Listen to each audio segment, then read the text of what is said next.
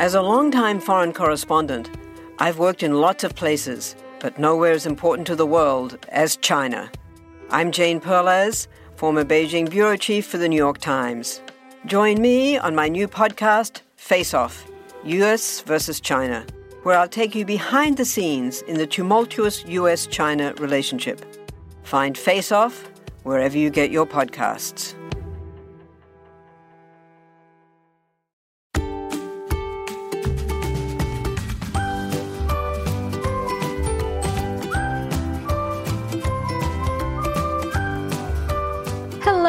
And welcome back to the Straight A Nursing Podcast. I am Nurse Mo, and as always, really excited that you're here with me today. We're going to be talking about pediatrics today in episode 206.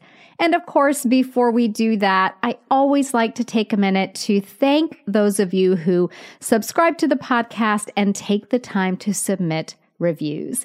And sometimes you have really great names that are part of your, maybe your Apple ID. So as those come through, I absolutely love seeing them. And this one is no exception. It goes out to Hi Cupcake.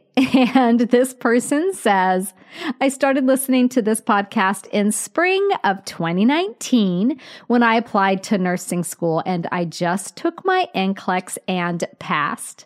I'm so thankful for this podcast. Not a week went by that I didn't listen and re listen to episodes. Thank you, Nurse Mo. All right, to my friend, the High Cupcake, thank you so much for submitting that review. It means the world to me that not only did you take the time out of your busy schedule to do that, but that you incorporated the podcast and me into your study routine. So thank you so much for including me on your journey. So if you're not yet following the podcast or subscribe to the podcast, go ahead and do that because every Thursday, the episode will automatically appear for you like magic in your library.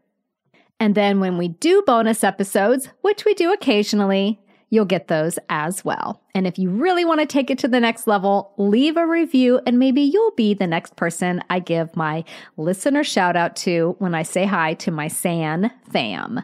Okay, let's move into the topic for today, which is tetralogy of Fallot.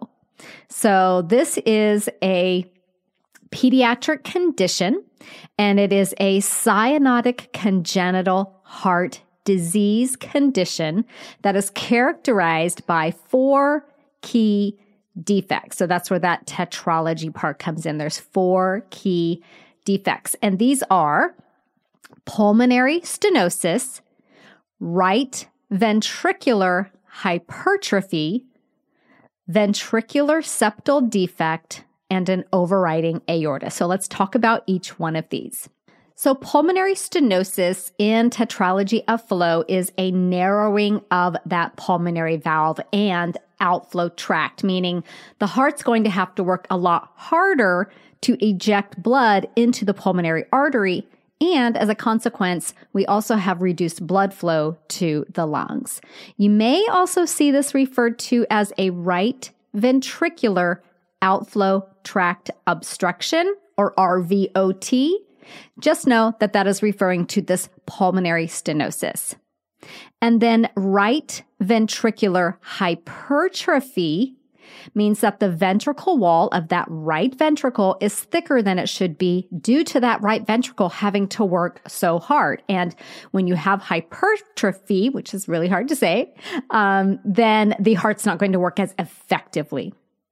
And then we have ventricular septal defect, and this is an opening in the septal wall between the right ventricle and the left ventricle. And what this does is it allows that oxygen poor blood of the right ventricle to get mixed in with the oxygen rich blood of the left ventricle.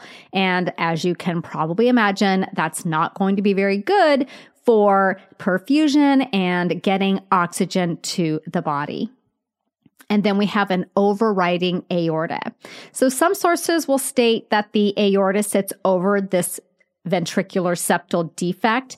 And then other sources I saw stated it sits over both the left and the right ventricle. And the reason it may be stated that way is because it is essentially sitting over both ventricles when there is a defect. Both positions or both explanations of this position, essentially what it means is it's allowing oxygen poor blood from the right side of the heart to enter systemic circulation. So remember, right side of the heart, that blood should be going to the lungs, pulmonary circulation. In this condition, it's mixing in with the blood going into systemic circulation. So taken as a whole, these four defects allow, again, that oxygen poor blood to be pumped out into the systemic circulation. And this can lead to something called a hypercyanotic episode. You'll also just see them referred to more casually as TET spells, meaning tetralogy spells. TET spells. And these spells occur due to that reduced pulmonary blood flow, which is a result of a couple of different things. It's a result of both increased pulmonary vascular resistance and decreased systemic vascular resistance. So the patient who has the tetralogy of Fallot is going to have most likely chronically lower than normal oxygen levels. These TET spells are when it's really severe. So it takes a condition that's already not great for the individual, right? And when we have that increased pulmonary vascular resistance and decreased systemic vascular resistance, we're going to have reduced pulmonary blood flow. That low oxygen level is going to get even more severe. And that's what we call that hypercyanotic episode or a TET spell. So let's dive into this just a little bit more because it is a very important concept that I want you to understand. So when systemic vascular resistance is high, the effect of that is that blood is shunted from the left side of the heart to the right side of the heart through that VSD, through that ventricular septal defect. And then when pulmonary resistance is high, which is what is occurring when the individual has that TET spell, the blood is shunted from the right side of the heart through that ventricular septal defect to the left side of the heart. So in a TET spell, the physiological result is an increase in that right to left shunt in blood going from the right side of the heart, oxygen poor side, to the left side of the heart where it should be oxygen rich side. So what this means is more blood is being sent into systemic circulation than is being sent to the lungs that pulmonary circulation for gas exchange. And this can lead to, as you can imagine, drastically low oxygen saturation levels and cyanosis. So we call that a hypercyanotic episode. I'm going to repeat all of that because I know it's complex and sometimes without visuals, it can be a little hard to follow. So let's go through all of that again. And I want you to be visualizing two things while I talk through this. I want you to be thinking about normal cardiac physiology and what should be happening, but layered on top of that, think about what is happening because of that big ventricular septal defect. Okay. So when we have these four defects of tetralogy of Fallot, they're going to allow oxygen poor blood to be pumped out into systemic circulation. And this leads to a hypercyanotic spell or a hypercyanotic episode called a TET spell. Okay. I think everybody's got that. So this occurs due to a reduction in pulmonary blood flow, meaning there's not as much blood being sent into the pulmonary vasculature. And this is a result of increased pulmonary vascular resistance. So when pulmonary vascular resistance is high, it's going to be hard to push anything into it, right? So that is one of the reasons. And the other is decreased systemic vascular resistance. Okay, so let's look at that systemic vascular resistance component. When SVR or systemic vascular resistance is high, then blood is shunted from the left side of the heart to the right side of the heart through that ventricular septal defect. Okay. So when we're looking at blood on the left side of the heart, it has come from the lungs. It has oxygen in it. So when systemic vascular resistance is high or increased, blood's going to get shunted from the left side of the heart to the right side of the heart through that VSD. Okay. And then when pulmonary resistance is high as well, which is common during that TET spell. Okay. So think about where the blood is right now before it gets into the pulmonary vasculature. It's in the right ventricle, but that pulmonary resistance is high. So the heart's going to have a hard time getting blood pushed into the pulmonary circulation. So what it's going to do is the blood's instead going to get shunted from the right side of the heart to the left side of the heart. And that side of the heart should only be having oxygen rich blood in it, but now it's got oxygen poor blood mixed in. So when we have a TET spell, that physiological result is an increase in right to left shunting. Again, that means blood on the right side of the heart is getting shunted over to the left side of the heart. So oxygen poor blood getting kind of mixed over, pushed over into the left side and mixing with that oxygen rich blood. What this means, more blood is going to be sent into systemic circulation than is being sent into the lungs. That's the reduced pulmonary blood flow. And if blood's not going to the lungs for gas exchange, what happens?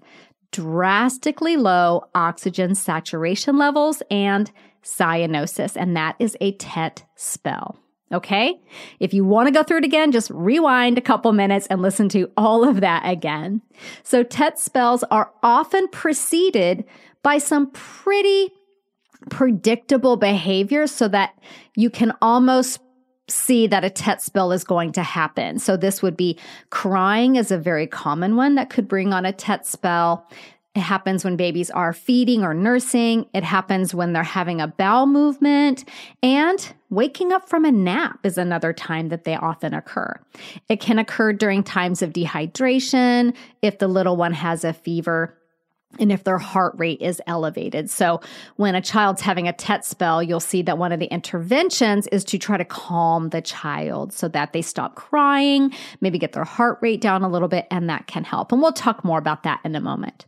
Now, these spells occur most commonly in infants age about two to four months, but they can occur in older children and toddlers. So something interesting about the toddlers is that they will often squat down when they are short of breath? Because what do you think squatting down does to systemic vascular resistance? It's going to increase systemic vascular resistance and help improve blood flow to the lungs. So we'll talk about that more in a moment when we get into the treatments for tetralogy of Fallot.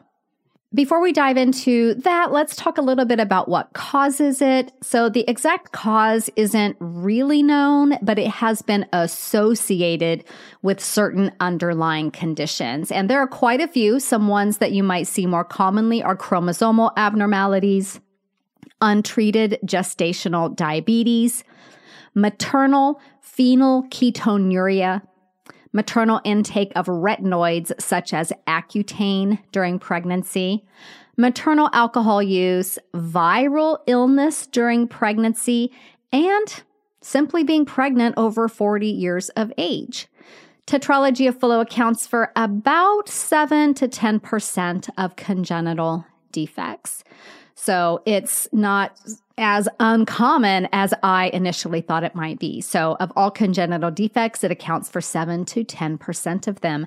And there are some complications of tetralogy of Fallot. So, if it is left untreated, not only does it cause that very significant hypoxic event, that TET, TET spell, it can also lead to cerebrovascular accident because clots forming in the heart that are circulated to the vessels of the brain.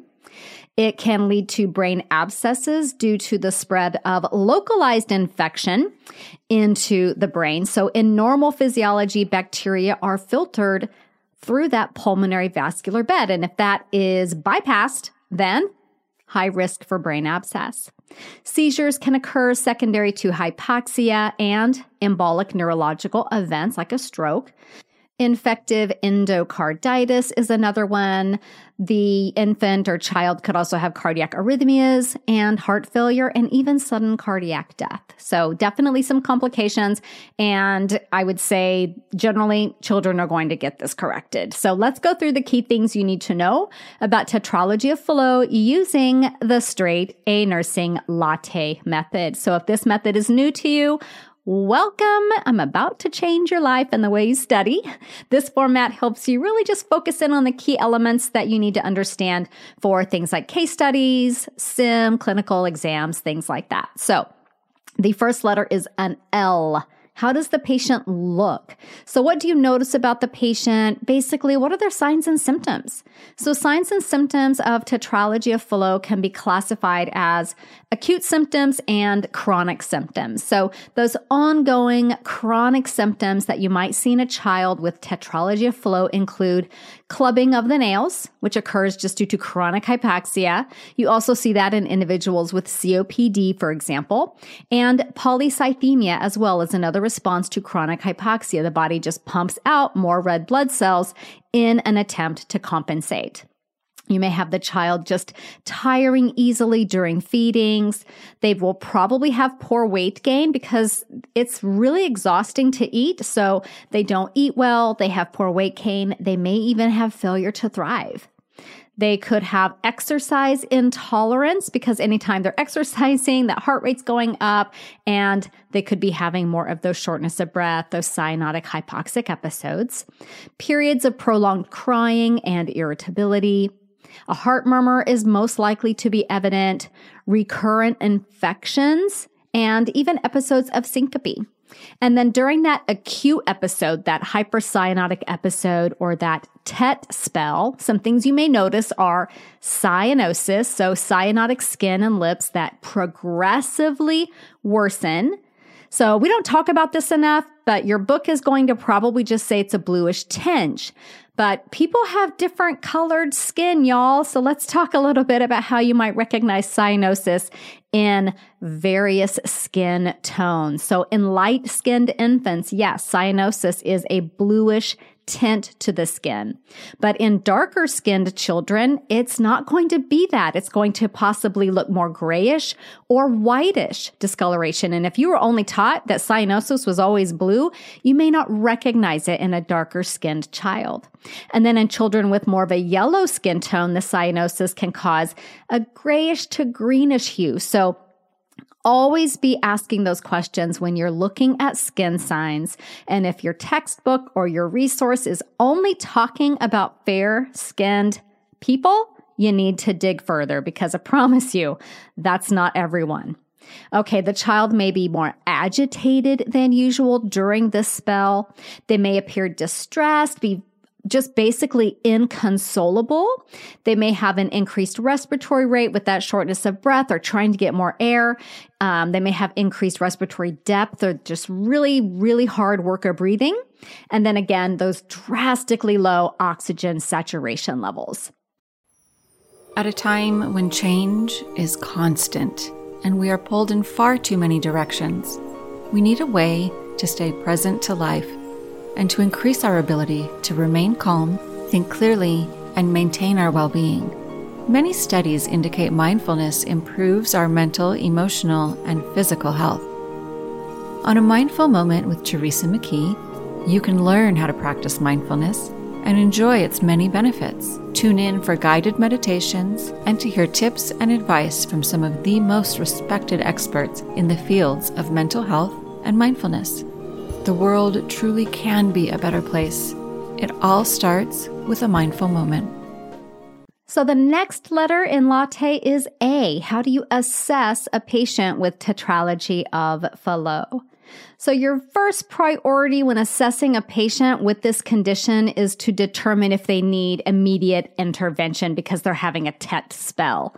So, you'll quickly assess for cyanosis and get an oxygen saturation level and assess their work of breathing, that respiratory rate, and depth. Additional assessments include Let's get a full set of vital signs. Just why not?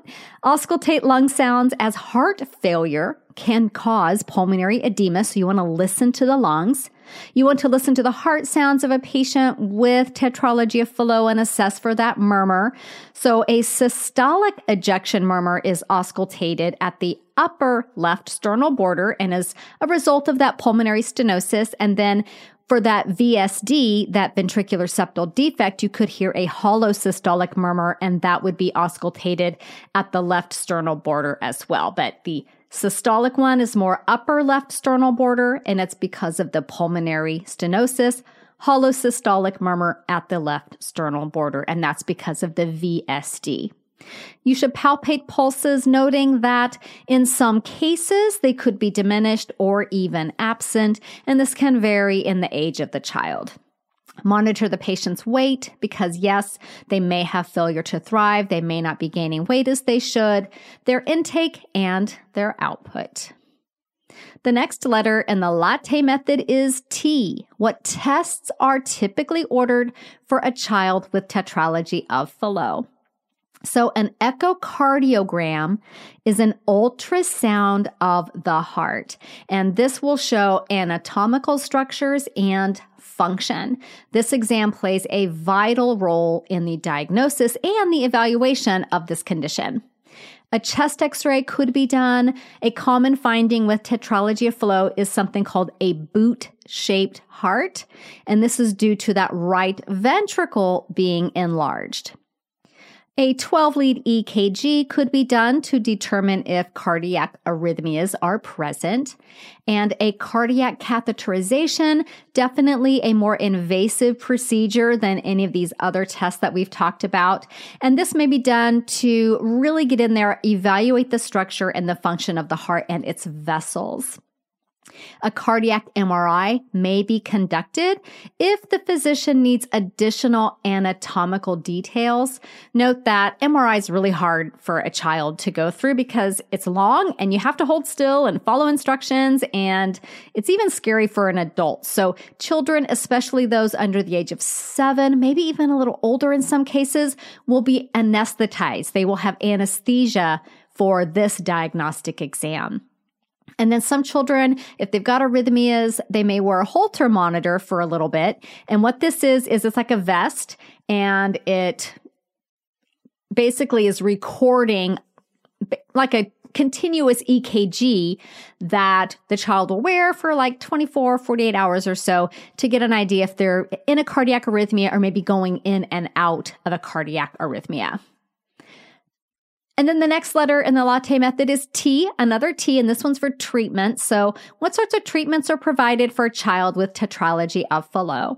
So, the treatment is going to be aimed at responding to those TET spells in a very quick and appropriate way, preventing infection, managing heart failure if that component is present, and surgical correction of the anomaly. So let's talk first about the TET spells. So if this child is having this spell, this hypercyanotic episode, the general guidelines are to draw the child's knees up to their chest to increase systemic vascular resistance.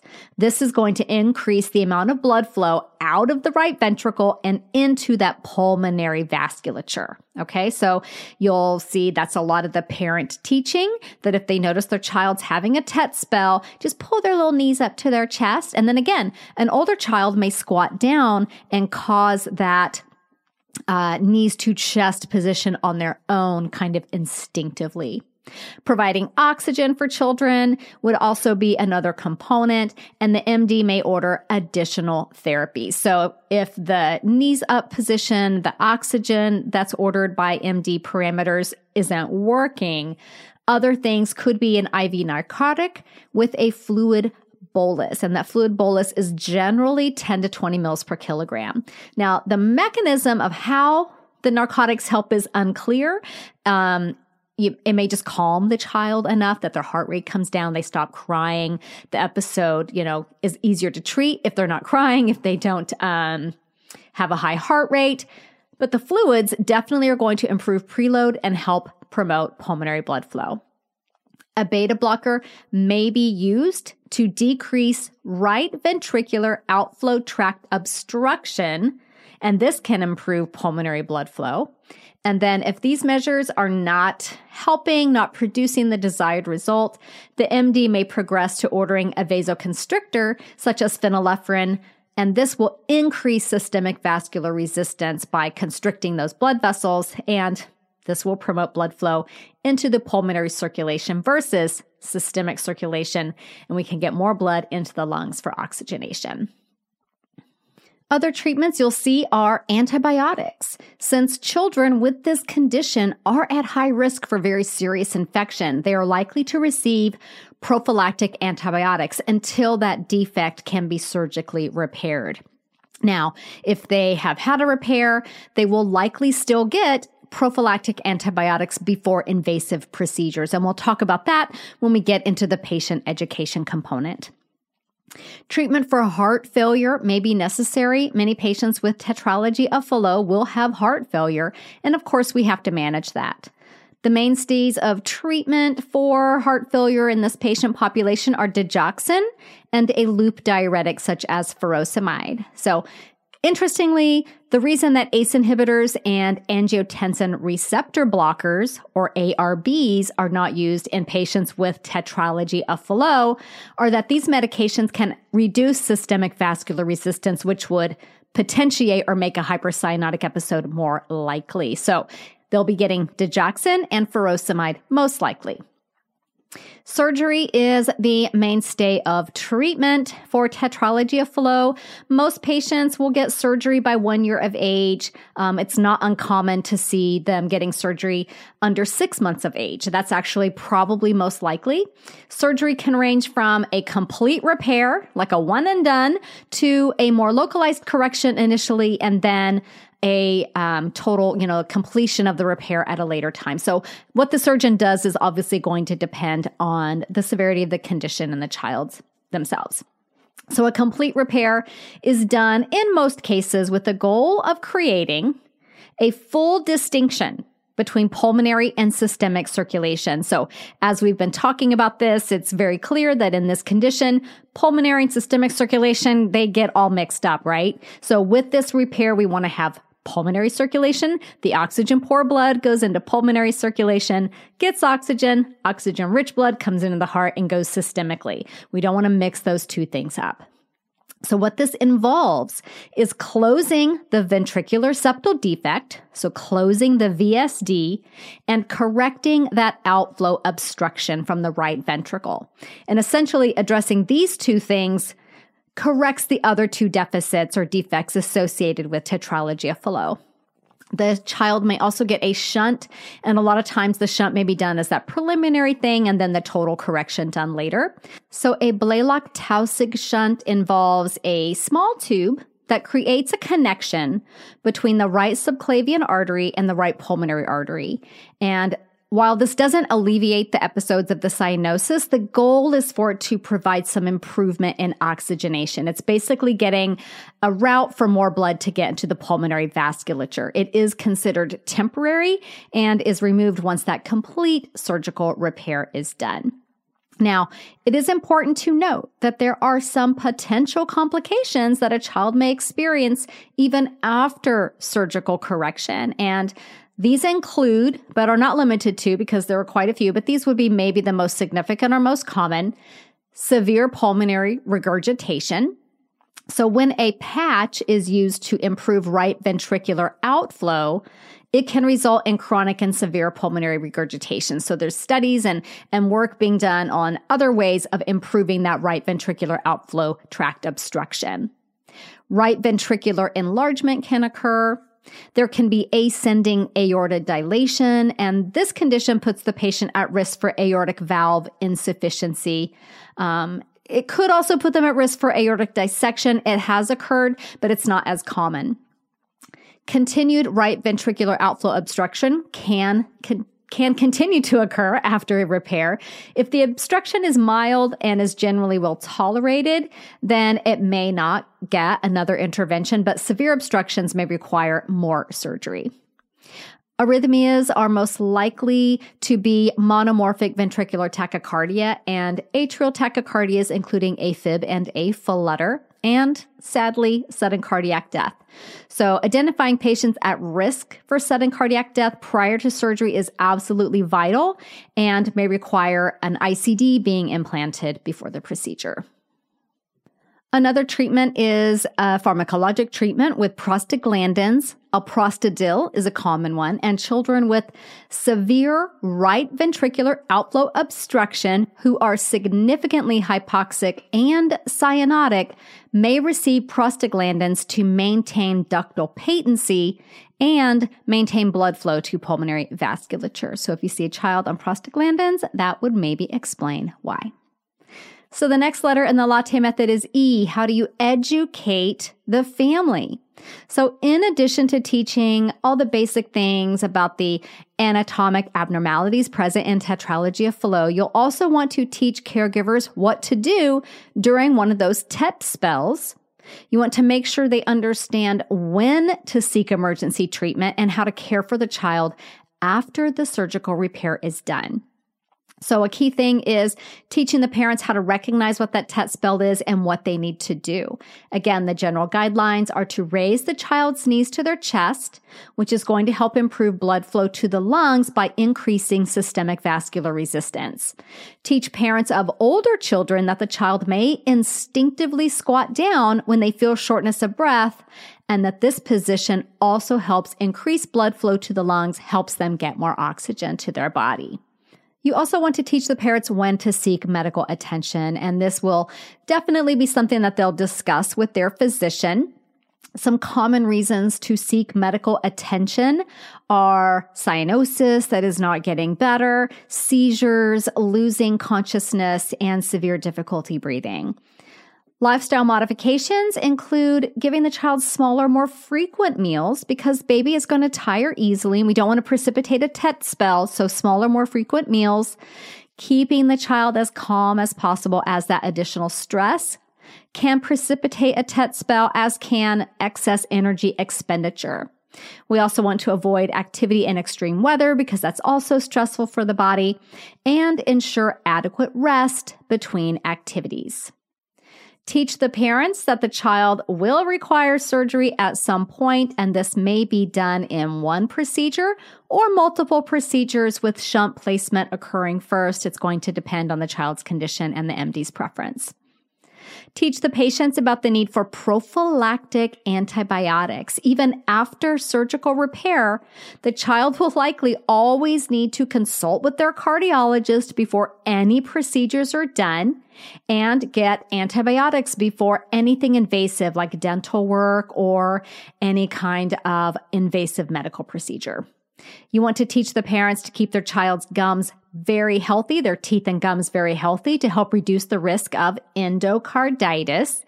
And teach the parents that most children are able to be active after recovering from the surgical repair. The cardiologist will, of course, be the one to determine the appropriate activity level based on each individual child. So I really hope this helps you understand tetralogy of Fallot for your nursing school case studies and exams. If you're interested in other pediatric topics, I'll put a link in the episode notes for a quick way for you to access those from the website. You can then see which episode numbers are pediatric ones and then come back to your podcast player to find them. And of course, you can listen straight from the website as well. So I do have a quick announcement. I have a free class coming up if you're listening to this episode in real time. If you are a new nursing student, I want you to come to this free class that I'm giving online. It'll be a live free class called Five Ways Nursing Students Struggle and What to Do Instead.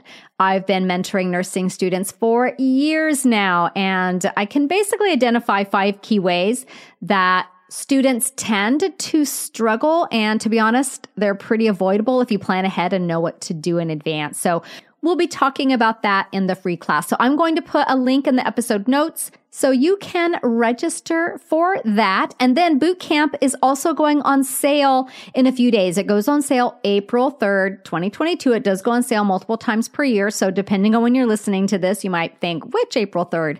This one I'm talking about is April 3rd, 2022. I will include a link in the episode notes for that as well. Boot camp is my nursing school prep course that really gets you prepared and ready to start nursing school way, way, way on top of your game and pretty much feeling like you're confident and ready to conquer anything.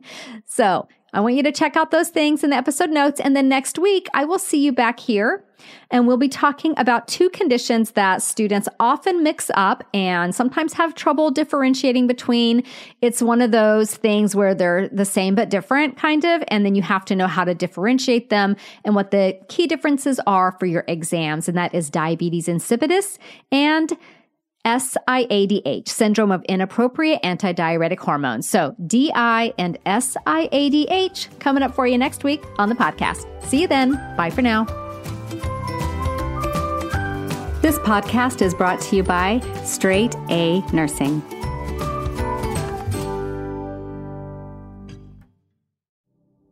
Do you find it hard to sleep at night? Then the Calm Cove podcast can help you sleep deeply all night long. Calm Cove has deeply relaxing meditation music and ambient sounds like ocean waves and crackling fires. All of our episodes are designed to help you relax and to fall asleep fast. Calm Cove is brought to you by the team behind Sleep Cove, the sleep podcast that consists of spoken word hypnosis, meditation, and stories. So if you want to listen to a beautiful soundscape tonight, search for Calm Cove on Apple Podcasts or Spotify and see how we're helping millions of people relax and go to sleep every night.